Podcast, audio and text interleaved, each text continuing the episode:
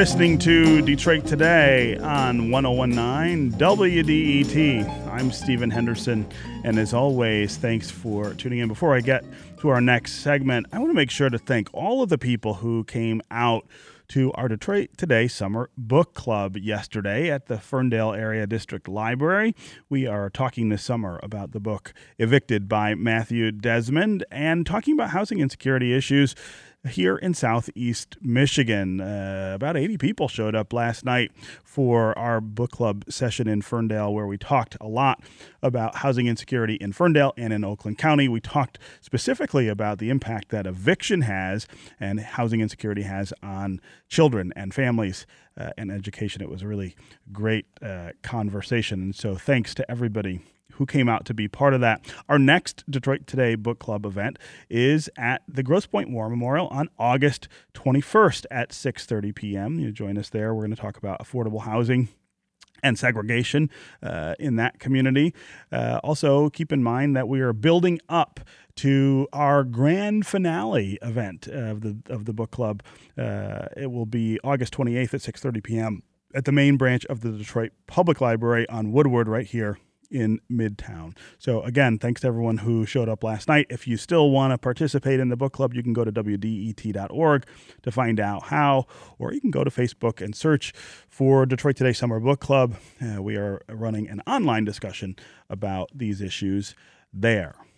All right, now I want to talk about Flint and the water crisis. Uh, when we think about the horrors of that water crisis, the thing that often comes to mind first is the idea that kids were poisoned by their drinking water. That is a phrase we hear a lot when we're talking about it. It's a phrase that I use. Uh, it's a phrase that uh, Anna Clark, who is an author and journalist we had on to talk about her new book about the crisis called The Poisoned City, it's a phrase that she and I talked about when she was here. But some researchers and toxicologists now take issue with that description and say we need to be more careful about the way we talk about what happened in Flint. They say years long research shows that elevated lead levels never reached the point of, quote, poisoning for any children in Flint, and that the word itself, poisoning, comes with unintended consequences for an entire generation of kids. One of those researchers joins us now to explain his thinking about that. Dr. Hernan Gomez, Hernan Gomez, I'm sorry, is associate professor of emergency medicine at the University of Michigan and a doctor at Hurley Medical Center in Flint, specializing in medical toxicology and pediatrics. Uh, Dr. Gomez, welcome to Detroit Today. Uh, thank you, Stephen. It's a pleasure being here. Yeah. Uh, let's let's start with uh, the study that you did of lead levels in Flint over the past three years and what you found. I do feel we need to define the word poisoning first. Okay. Okay, and that's that uh, there's different kinds of poisoning. One can poison from poison ivy. We can all agree that we recover from being poisoned by poison ivy. Mm-hmm. Uh, there's also food poisoning, and there are uh, bacterial toxins that produce proteins that can actually cause poisoning. Mm-hmm. But for the most part, we recover from this. The problem is with uh, lead poisoning is that lead affects the growth in brain and actually can cause permanent changes in synapses, that is, connections between neurons, uh, uh, the ability for neurotransmitters to be excreted properly. These are not reversible. Mm-hmm. Some kinds of poisoning are reversible, others are not reversible. So when we're talking about poisoning with lead, we're talking about permanent changes and decrease in IQ, permanent changes in behavior. This includes violent crime. And so uh, our researchers in, in my lead study and those I, I have uh, collaborated with, mm-hmm. uh, we feel that, that it would be a disservice to call the, an entire generation of children permanently brain damaged because that is what the word poison in this context is, is insinuating. Yeah. Uh, uh and so, talk about why you've reached that conclusion. It, it is about the lead levels that were reported uh, after we understood that the water uh, had uh, lead content in it. You're saying that they never reached that level where uh, kids were poisoned in the way that you're describing, correct? So our the statements we've made are, are rather nuanced, and that's what I think uh, leads leads to confusion. Sure. Sure. Nuance uh, in an interview are not sound bites. right. nuance takes thinking and, and, and, and reflection. Uh, it's very easy to say children were poisoned, this and that, or that we're uh, denying that children were poisoned. This is not true at all. What we're simply uh, saying is that to place it in context, Mm-hmm. that uh, what has happened during the crisis, there was an increase in lead. No child should be exposed to a toxin.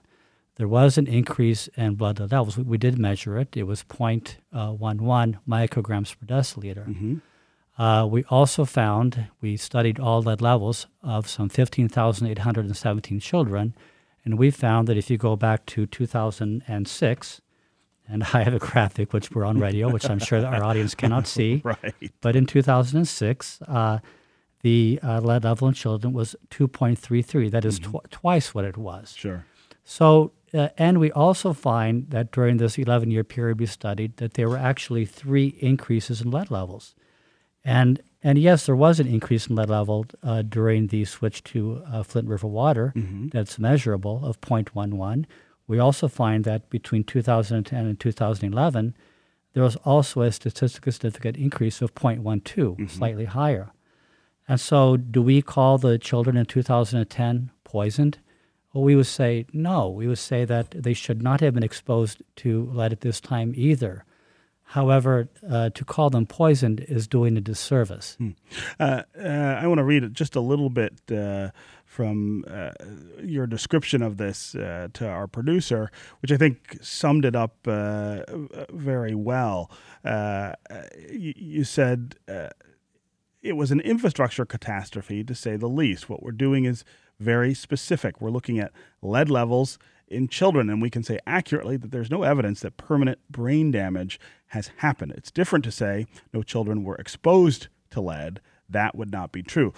And that gets to the nuance that you're talking about. You aren't talking about what happened to cause the water supply in Flint to carry higher lead levels than it, it should have. What you're talking about is the effect of that that lead, the, the, Let- that let- lead in the let- water. Let's be very clear here. It was a debacle. It should never have happened. Mm-hmm. It, uh, as you say, it was an infrastructure problem. Uh, it uh, increased yet even more distrust to state uh, and uh, local, perhaps even national authorities. Uh, there was distrust in Flint even prior to the uh, water switch. Sure. I mean, this has been really a historical feature in Flint for many years. What we're trying to do is place things in context. And I will give you a simple example. Uh, if uh, you're old enough, uh, any ed- audience members old enough to remember the uh, Beatles song "Hey Jude," is a please historical reference. Yes. If you can remember that song "Hey Jude," then your uh, lead level was approximately 15 micrograms per deciliter. Why? Because of unleaded gasoline. There's lead in the 15. gasoline, yeah. 15 micrograms per deciliter. Or if you're a little bit younger and your mother remembers Hey Jude from the Beatles, then her lead level was between 15 and 17 micrograms per deciliter. This is the average U.S. citizen. Uh, and we do know that the growing newborn child in utero has 90% of the lead level of the mother. So, if we were to calculate back the effects of IQ, the effects and the impact of IQ were far higher in the recent past than what has occurred during the uh, during the infrastructure disaster. Yeah. It is not to excuse anyone of- of what has happened. What we are against doing is labeling or creating an intellectual prejudice against an entire generation of children, not just in terms of their intelligence, but in terms of a city which already has one of the highest per capita violent crime rates in the nation. Mm-hmm. To say that these children have yet even more tendency for violent crime is an extreme disservice. Yeah. Uh, this is Detroit Today on 1019 WDET. I'm Stephen Henderson. And as always, thanks for tuning in. My guest is Dr. Hernan Gomez, an associate professor of emergency medicine at the University of Michigan and a doctor at Hurley Medical Center in Flint, specializing in medical toxicology and pediatrics. We are talking about the way we talk about what happened in Flint with the water crisis. Think of how often we say, uh, and I include myself in this description, that uh, the kids of Flint and the people of Flint were poisoned uh, when their water supply was switched and uh, lead, more lead than should be in the water supply, was there. Dr. Gomez says uh, we need to be more careful about the way we describe that because uh, the kids in Flint were not uh, reflecting lead levels along the lines of uh, what you would describe as an actual poisoning. Doesn't mean they weren't exposed to lead, it means that the effect of that exposure doesn't amount to the medical definition of poisoning. What do you think about that? Uh, do you think we in the media need to be more careful when we talk about Flint and other medical emergencies, especially those that affect kids? Do you think poisoning is a fair or, unfair term to use when we talk about what happened in Flint? As always, the numbers on the phones is 313 577 1019. That's 313 577 1019. You can also go to the WDET Facebook page and put comments there, or you can go to Twitter and hashtag Detroit Today, and we'll try to work you into the conversation. Call and tell us how you describe what happened uh, in Flint and why. Jen on Twitter says, uh, While I understand their point, I'm afraid it's going to be used to mitigate the scope and effects of the Flint water crisis, which is by no means over.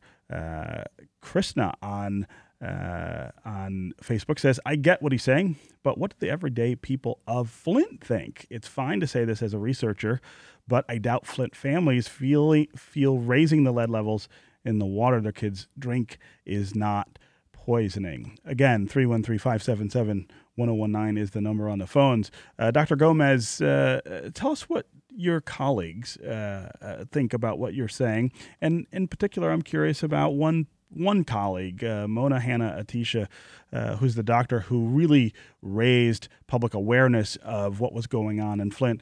We're going to talk with her next week. She'll be here with us on the program. But I'm eh, but I'm curious. You work at the same uh, facility that, that, that, that, she does. Uh, what does she say about uh, your description of this? Well, uh, I can only go by the. well, first of all, let me say that Mona Hanna Attisha has really become after the outbreak a really a, a more a national figure, shall mm-hmm. we say? Mm-hmm.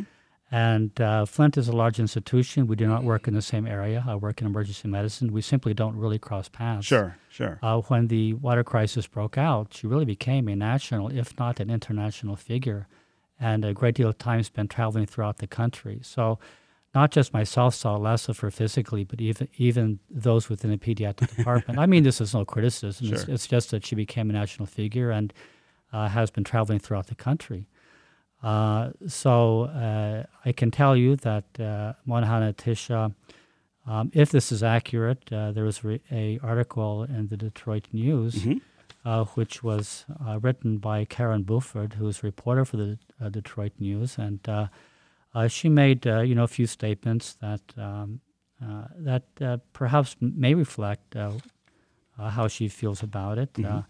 she mentioned, for example, that she was concerned that the op- op-ed, which is an opinion. Mm-hmm. This uh, is the piece you wrote in the New York the Times. The piece that was wrote in the New York Times. Mm-hmm. That uh, the piece was somehow uh, the commentary. If I may quote directly, actually, I'm, I'm reading from the actual editorial. Sure the Gomez's commentary following the release of, uh, of The Poisoned City, Flint's Water, and American Urban Tragedy, and it coincided with the release of Hanna Attisha's book, What the Eyes Don't See, came in the midst of preliminary examinations of the Michigan Department of Human Health Services, et cetera, et cetera, that it is very a coincidence that it came up at a time with lots of investigations. And uh, she said of Gomez's uh, assertions and uh, uh, essentially uh, suggesting that perhaps that we had time to specifically to to interfere with this. Mm-hmm. And just a couple of things. I think. Well, first of all, if anyone, and I think that Karen Bouffard, as a reporter, should understand this, it's not easy to get an op-ed in the New York Times. Sure. They they turn down 99.9% of anything that's sent. Mm-hmm. Furthermore, to time it, you just you just can't do it as a citizen I, am not. I'm not a national figure. Uh, Dr. Monius, I am not. Uh, so uh, these kinds of words are, I, I, think, a little bit uh, I, I should simply say it's unfortunate. So, so let Yeah. me ask you this: Mhm. Do you have other colleagues uh, there at Hurley uh, who have talked to you about what, what, what you're saying and, and offered their opinions? Uh, by far, the uh, those at Hurley uh, agree with me. Mm-hmm. Uh, I will say that uh, I gave a presentation, which I, I think has been reported as well, uh, of the research findings uh, to a medical staff meeting. That is the medical staff of Hurley Hospital. Mm-hmm. And the Hurley Hospital medical staff voted in terms of the, of the definition of poisoning, and I'll, I'll- I'm going to repeat this permanent brain damage Mm-hmm. Mm-hmm. not poison ivy, poisoning, permanent brain damage, that this word should not be used casually.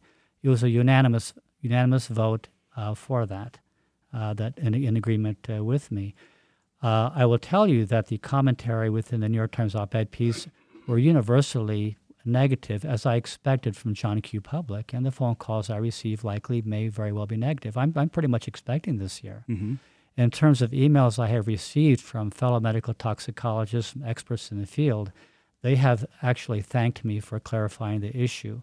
That the problem is, is that two years ago, this issue has left the scientific realm long ago and entered into the political sphere, uh, entered into uh, other stakeholders, and left science. So two and three years later, we publish a, uh, a scientific article, peer reviewed. No one has actually criticized the actual science behind it. Uh, Bruce Lanphear is quoted in the same article by uh, Karen Bouffard as simply saying it was sort of an aerial viewpoint, and I agree with you. It is an aerial viewpoint, looking at the entire forest rather than being in the trees is how I would put it. No one is arguing the science, but to enter pure science two or three years after the Flint debacle occurred is awfully difficult when so much emotion is tied up into this. Uh, again, 313 577 1019 is the number on the phones. Uh, not a surprise that we have got a lot of folks waiting to speak about uh, this issue. Let's go to Lynn in West Bloomfield. Lynn, welcome to Detroit today. Good morning. Thank you for taking my call Sure. on a slightly different subject, Mm-hmm. but still in the same realm of things. I work in a neonatal intensive care unit, and when a baby is born and has a parent, a mother who has used drugs, we are not permitted to say that the child uses drugs. We just say the baby was drug exposed in utero. Mm-hmm. Mm-hmm. So at least it's not pointing the finger and condemning the child right away. He or she has a chance to get uh, drug free and go on with life and Right. not have hopefully any problems. And and I would imagine, Lynn, that, that part of the reason for that is the same uh, logic that Dr. Gomez is talking about here. Is it, uh, number one, it's about nuance uh, and and being very precise in the way that you describe something, but also trying to avoid the sort of stigmatizing categorization of uh, of someone because of uh, a medical uh, a medical condition. Uh, Lynn, I really appreciate uh, you calling and adding that to our conversation. Uh, yeah, go ahead, Doctor. If I may, I want to uh, thank Lynn for her well thought out uh, phone call, and uh, certainly it, it is an issue for uh, uh, in many communities for children in utero to be exposed to various types of drugs, both methamphetamine, uh, heroin, and cocaine, and neonatologists do have to deal with withdrawal symptoms. Uh, but um, uh, I, I appreciate your phone call, and uh, no child should be exposed to cocaine in utero Yeah, or right. heroin, or any of these things. It's all about the children. And I think that one thing that uh, Dr. Mona and uh, I and Karen Weaver and virtually everyone can agree with is we're all about the children. Mm-hmm. We want the children to get the best break. We want them not to have any intellectual prejudice. Yeah. And so, in this fact, we all agree. Yeah, uh, let's go to Charlie in Detroit. Charlie, welcome to Detroit today. Yeah, one thing that occurred to me, thanks for taking my call, Mhm. is when I hear the word poison, it, it kind of connotes to me that there was intent. Mhm. Someone intentionally did something to poison someone. I don't believe that was the case. I think it was an unfortunate, you know, financial decision switching from, you know, Detroit to the Flint River. Um, certainly there might have been people along the way that became aware the other way, and that's wrong and should be dealt with. But I don't know that using the word poison like the doctor said, they technically aren't according to federal regs, but certainly I also wonder, are they going to be studied, you know, going forward? I Right. Well, I would imagine there will be a lot of effort to, to, to figure out what the lingering effects of this are. Charlie, I appreciate that point. At the same time, Dr. Gomez, uh, this I, this question of intent, uh, uh, I, I think is is quite separate from what you're saying. Uh, you're talking about the effect, um, and I think that's a, that's a, an important distinction. Uh, we can talk all day about what the intent was or was not here, uh, whether it was carelessness or not, uh, or something more more nefarious. But that I, I- feel like what you're saying is something a little bit different. But Charlie, I appreciate the call and the and the comments. Uh, let's go to Lonnie in Detroit. Lonnie, welcome to Detroit today. Hi. Uh huh. Yeah. What I'd like to say is that I think the doctor is, uh, and his report is missing the point. hmm And uh, the analogy I give is that if you were to take a spoonful of antifreeze and put it into my coffee, hmm it doesn't matter that that spoonful was not sufficient to cause my death or even to cause me to go to the hospital. Right. I The still poisoned is- your coffee, right? You poisoned my coffee. You put poison in it. And the fact that I survived it, or maybe even didn't even know that it was in there, doesn't change the action that happened. hmm And I think that's where we where we part ways and, in that the the, the effect or, or the, the outcome is one thing, Right. but the action But the action is is quite is, different. is, yeah. is, is, is, is the act of poisoning. Yeah, Lonnie, I, I really appreciate your calling and making that point, Dr. Gomez. Uh, that's sort of where I come down on this uh, on this issue too. If I were to do something like uh, like that, poison somebody's food supply, it doesn't really matter what the effect of it was uh, from a from uh, a, a, a- an overall standpoint. It, it I did that, and that's what uh, that's how you would describe what I did. How do you how do you answer that? Well, uh, two two things. One is that I did want to briefly comment on the previous uh, caller. This is intent. Mhm. Uh, Lonnie brings an intent. There's an intent to place an antifreeze in his analogy. Uh, so we did not study intent. However, um, I don't think anyone intentionally wanted to poison Flint children. But even if I accidentally dropped uh, poison into someone's coffee, uh, I, I still have poisoned their coffee, uh, and whether they die or get sick from that poison is a separate separate question. So this right? is when we have to go into, unfortunately, nuance, uh, and that always places me in a in a tougher position than someone who wants to paint things in a very stark black and white terms. So the issue we have with lead, as I uh, explained earlier, I'll be happy to repeat, and I'll be repeating many times. I suspect when you're poisoned by lead, this is permanent brain damage. When Sure. you're poisoned by antifreeze, there are treatments for this. There are antidotes for this. It can be removed. Uh, once you have uh, uh, antifreeze poisoning, you re- make a hundred percent recovery from this. So saying that you're uh, poisoned by antifreeze is not the stigmatization of a generation. Even if you had a bunch of kids who, uh, let's say, a, a whole school got antifreeze into their food supply or their water supply. When we're talking about lead, it is permanent decrease in IQ, permanent increase in violent criminal behavior. This is not reversible. Antifreeze is reversible.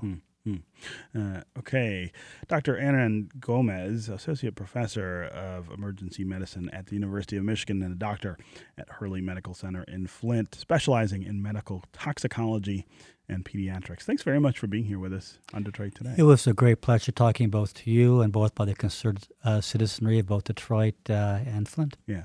Uh, and remember, next week we will talk with Mona Hanna Attisha about her new book about the Flint water crisis. That's going to do it for me today. I will be back tomorrow. I hope you will too. This is 1019 WDET, Detroit's public radio station, a community service of Wayne State University. We'll see you tomorrow.